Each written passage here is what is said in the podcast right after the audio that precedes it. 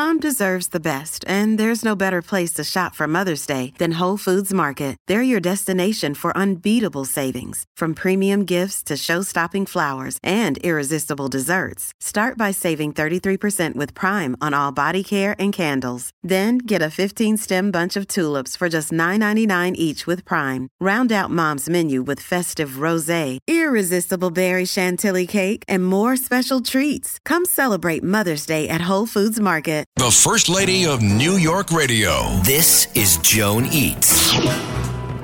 Restaurant Week. It's back. And it's going to run right now until August 20th. Sometimes they even extend. But this biannual program offers you who love to eat a chance to enjoy over 500 of New York City's restaurants in all five boroughs. And the big thing is, it's all affordable.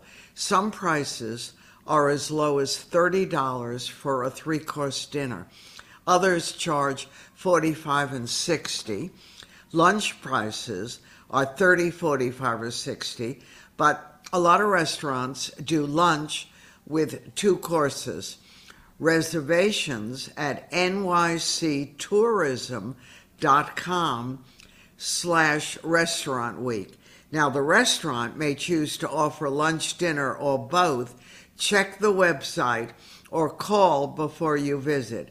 Saturdays are excluded, and Sundays are optional for the individual restaurants. All participating restaurants can be found and sorted on the website nyctourism.com slash restaurant week by filters including location, cuisine, meals offered, etc. Boulud Sud is on that list, the one on 20 West 64th Street, David Boulud's restaurant, Tribeca Grill, a delicious three course dinner for $45. That's on Greenwich Street.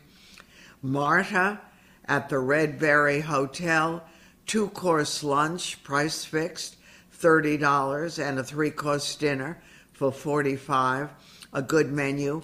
The dining room at Gramercy Tavern, that's on a lot of people's wish list, won nine James Beards.